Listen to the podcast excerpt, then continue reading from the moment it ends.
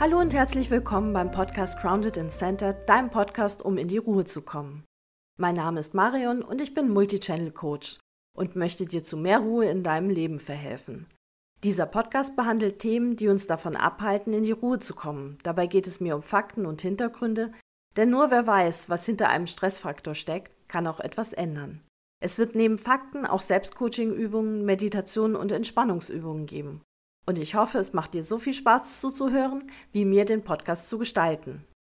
Ich freue mich auf dich und unsere gemeinsame Reise in die Ruhe. Heute geht es um Money, Money, Money, Praxis.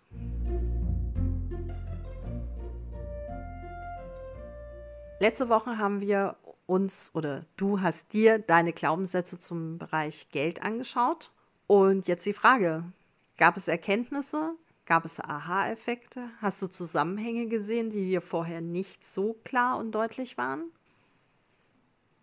Ich hatte ja schon gesagt, das löst nicht automatisch deine Glaubenssätze, dass du sie dir bewusst machst und dass du dir Gegenargumente anschaust. Aber sie bringen dich vielleicht dazu, ins Handeln zu kommen. Und für mich ist grundsätzlich super wichtig, um ins Handeln zu kommen, so ein Basiswissen zu haben. Und wenn es um Geld geht, ist das Basiswissen, das jeder einzelne von uns haben sollte, die eigene Vermögenslage. Und ich weiß, das klingt jetzt sehr hochgestochen für viele, Vermögenslage, als ob ich hier irgendwie Millionen auf dem Konto und 20 Immobilien hätte. Aber Vermögen heißt auch einfach mal einen Euro auf dem Schreibtisch liegen zu haben dieser ganze Podcast heute geht eigentlich nur darum, dir eine Handlungsaufforderung zu geben, dir dein Vermögen anzuschauen, dir eine Liste zu erstellen, dir Notizen zu machen und zu gucken, wo stehst du gerade. Somit ist dieser ganze Podcast eine einzige Übungsanleitung. Und jetzt schaust du dir deine Vermögenslage an.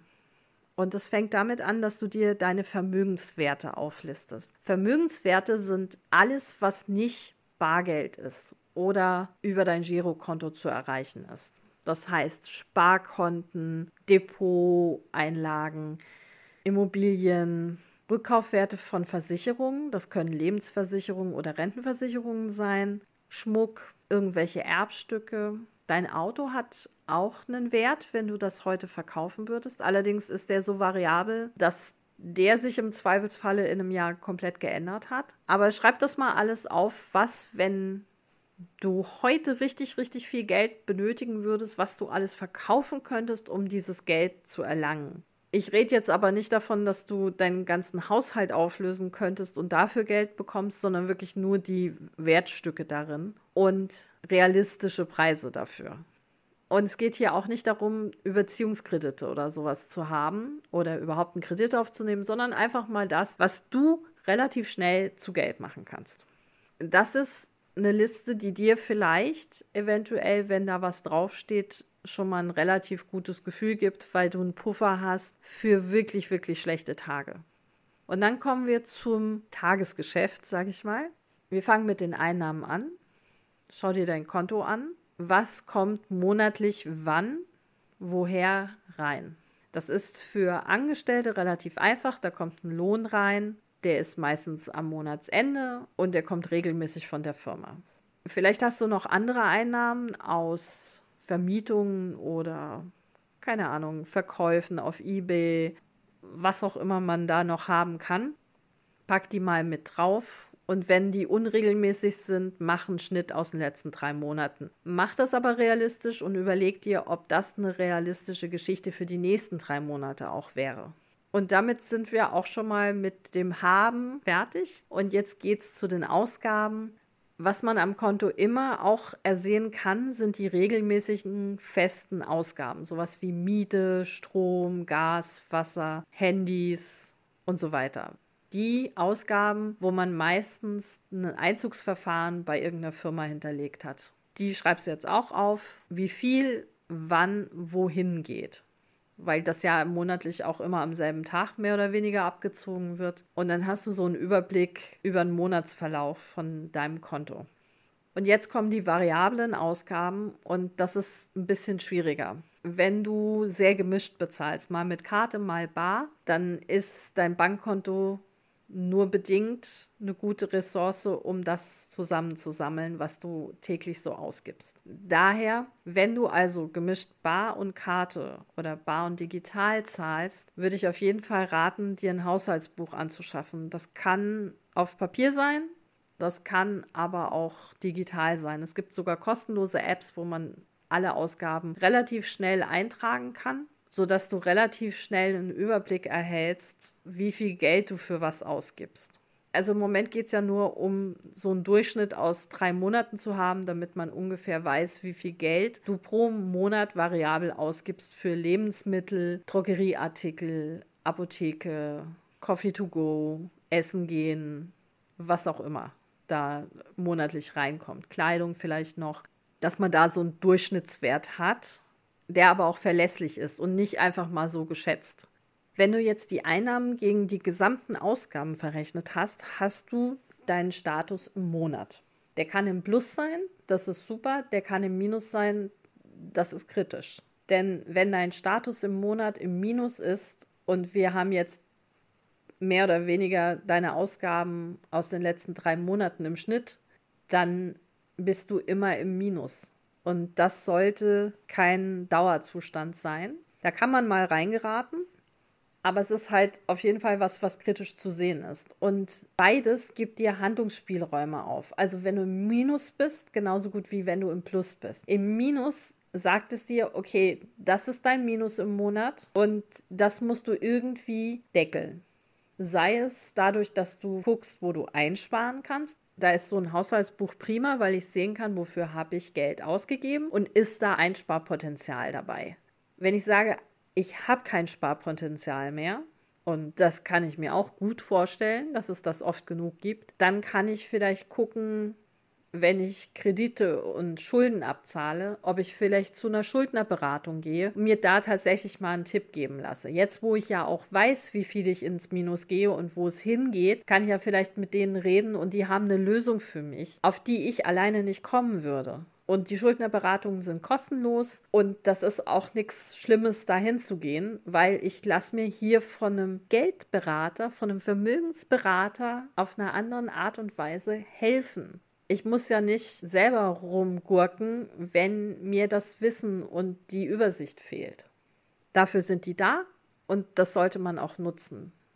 Das andere, was mir ein Minus zeigt, ist, vielleicht habe ich ja Optionen, irgendwo anders Geld herzubekommen. Und ich meine jetzt nicht den Bankraub. Ich meine jetzt wirklich sowas wie, vielleicht kann ich mit meinem Chef reden und ich habe eine genaue Vorstellung bei einer Gehaltsverhandlung, was ich brauche. Oder ich kann mir einen neuen Job suchen und habe genaue Vorstellungen, wie hoch mein Gehalt sein sollte in diesem neuen Job. Oder ich suche mir irgendeine Nebeneinnahme, kann ein Nebenjob sein, kann auf Etsy oder eBay was verkaufen sein, wo auch wieder mehr Einnahmen reinkommen. Aber ich weiß genau, was ich brauche.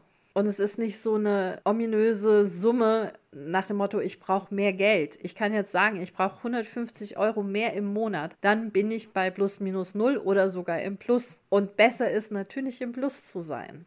Weil wenn ich im Plus bin, habe ich einen Handlungsspielraum, mit dem ich arbeiten kann. Ich kann das Geld auf ein Tagesgeldkonto oder auf ein Sparkonto legen. Am besten am Monatsanfang und nicht am Monatsende, weil wenn ich es am Anfang weg tue, ist es auch wirklich weg. Am Ende wird es halt irgendwie mit vermuschelt in die Monatsausgaben und so ist es halt weg. Und ich weiß, es ist regelmäßig immer so viel über, dann kann ich es ja auch wegpacken. Und wenn ich dann Geld anspare, kann ich ja auch gucken, wie lange brauche ich, um mir bestimmte Dinge leisten zu können, ohne in Ratenkauf oder in Kredit gehen zu müssen. Dann gibt es halt auch noch die Regel, dass man eigentlich vier Monatsausgaben auf der hohen Kante haben sollte für schlechte Zeiten, falls man Job verliert und dann kann ich halt mit diesen vier Monatsausgaben, die ich da auf die Seite gelegt habe, länger überbrücken, ohne gleich überall einsparen zu müssen. Am besten sind natürlich nicht vier, sondern sechs Monate. Das hat man während der Pandemie festgestellt.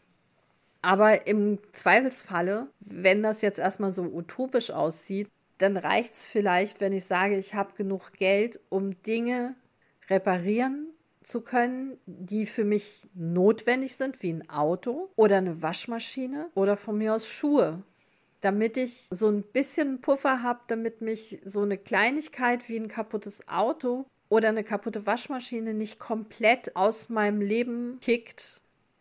Und ich weiß, das klingt jetzt alles irgendwie wenig sexy und sehr konservativ und altbacken. Sparen, einen Überblick über die Finanzen haben und da irgendwie Kontrolle. Und es ist ja viel lässiger, einfach mal ins Leben hinein. Aber wenn du den Stress mit Geld ein bisschen runterdimmen möchtest, kann ein Überblick und kann Erspartes tatsächlich dir eine gewisse Beruhigung bringen. Das muss es nicht, weil auch wenn dein Sparkonto gefüllt ist und du deinen Job verlierst, bricht wahrscheinlich Panik aus. Muss nicht sein, kann aber. Aber trotzdem ist die Panik vielleicht nur so zehn Minuten lang, bis du dir klar machst, ach, ich habe da aber genug Erspartes. Ich kann mich jetzt erstmal beruhigen, bis ich einen neuen Job habe. Wenn ihr jetzt an unterschiedlichen Stellen dieser Übung in Anführungsstrichen so einen Widerstand gespürt habt, so ah, ich muss mir mein Konto angucken und ich muss mich da tatsächlich stundenlang hinsetzen und Sachen rausschreiben und das ist mir alles zu viel und meine Ausgaben auflisten, da habe ich gar keinen Bock zu, das ist meine Freiheit. Guck mal bitte, was dich daran hindert, das zu tun. Nummer eins, wenn du dir nicht die Zeit nehmen möchtest, um dich mal einen Tag mit deinen eigenen Finanzen auseinanderzusetzen, was die Grundlage für dein Leben oder beziehungsweise dein Lebensstand ist, hinterfrag das vielleicht auch nochmal. Man sollte doch so viel Zeit haben. Die andere Geschichte ist, wenn du dir deine Ausgaben nicht angucken kannst, warum nicht? Du bist doch fein mit deinen Ausgaben und es siehst ja auch nur du. Hast du das Gefühl, irgendjemand anderer in deinem Kopf kritisiert, was du da ausgibst? Und wenn ja, wer ist das? Und dann guck dir noch mal bitte genauer an, wer da kritisiert Vielleicht ist es irgendjemand aus deiner Verwandtschaft oder aus deinem Bekanntenkreis und guck dir an, ist das jemand, der tatsächlich gut mit Geld umgeht? Ist das jemand, den ich mir als Vorbild nehmen könnte? Oder knappst der irgendwie auch an der Grenze rum, wo ich sage, ja, den brauche ich mir eigentlich auch nicht als Vorbild nehmen? Guck dir solche Dinge an. Auch wenn du diese innere Sperre hast. Mach's einfach trotzdem. Auch wenn du vermeintlich es besser weißt, dass es dir nichts bringt. Du weißt, wie hoch dein Kontostand ist, du weißt ungefähr, wie hoch deine Ausgaben sind. Setz dich trotzdem nochmal hin und guck, ob dein Wissen tatsächlich Wissen ist oder nur ein Gefühl und handel auch mal gegen dein vermeintlich besseres Wissen. Das Einzige, was du hier verlierst, ist Zeit und sonst gar nichts. Das kostet dich kein Geld, dass du dich damit auseinandersetzt. Das muss niemand sehen außer dir selber. Es geht hier darum, dass du für dich deinen Finanzstatus erhältst und eine Übersicht darüber erhältst und mehr nicht. So, und wenn du dann das alles gemacht hast und total motiviert bist, da eigentlich weiterzumachen, dann würde ich dir raten, guck doch mal nach anderen Podcasts. Also ich kann dir Madame Moneypenny empfehlen und den Podcast dann von Anfang an hören, also von der ersten Folge nach vorne. Wenn du zwischendrin anfängst, da fehlt so ein bisschen der rote Faden. Der Podcast ist eigentlich für Frauen, aber ich denke, es schadet auf keinen Fall, wenn Männer da auch mal reinhören. Und vielleicht merkst du, dass das auch richtig Spaß machen kann. Dass das von einem Stressthema zu einem Thema wird, wie jedes andere auch, wo man sich reinarbeiten kann, wo man dann plötzlich die Sprache spricht, die in diesem Bereich gesprochen wird, dass man dann nicht mehr vor Trading-Ausdrücken zurückschreckt und sich für ETFs interessiert, dass man Gefahren abschätzen kann für sich selber. Das ist, glaube ich, am wichtigsten, weil das Wichtigste mit Geld ist, egal wo ich es anlege, ich muss verstanden haben, wo ich es anlege und mit welchen Bedingungen. Wenn ich das alles nicht verstehe, sollte ich die Finger von lassen. Und vielleicht wird dann irgendwann Geld tatsächlich nur zu einem Zahlungsmittel. Nicht mehr und nicht weniger. Trau dich, deine Situation anzuschauen und dann halt was zu ändern. Und ich wünsche dir ganz, ganz viel Spaß damit. Bis zum nächsten Mal. Ciao, ciao. Werbeblock Fühlst du dich manchmal überfordert von eingehenden Nachrichten? Verbringst du mehr Zeit auf Social Media, als du geplant hast? Bist du nach der Nutzung von Social Media schlechter drauf als vorher? Versuch es einmal mit dem Kurs Digitalem Minimalismus. Hier geht es darum, im Alltag dauerhaft deine digitale Welt aufzuräumen, zu sortieren und zu organisieren, damit du deine digitale Welt im Griff hast und nicht sie dich. Der Kurs beinhaltet ein Erklärvideo zur Theorie, ein ausführliches Textbuch, ein Übungsbuch mit dazugehörigen Audios, vier Videos mit Entspannungsübungen für Hände, Nacken, Augen und Ohren und eine Achtsamkeitsübung. Es ist ein digitaler Kurs, das heißt, alle Inhalte stehen dir online zwölf Monate zur Verfügung, damit du den Kurs in deiner Geschwindigkeit absolvieren kannst. Der Kurs kostet 55 Euro und du kannst ihn ab sofort auf meiner Webseite unter www.bewusst-wandel-leben.de slash digitaler-minimalismus buchen. Werbeblock Ende.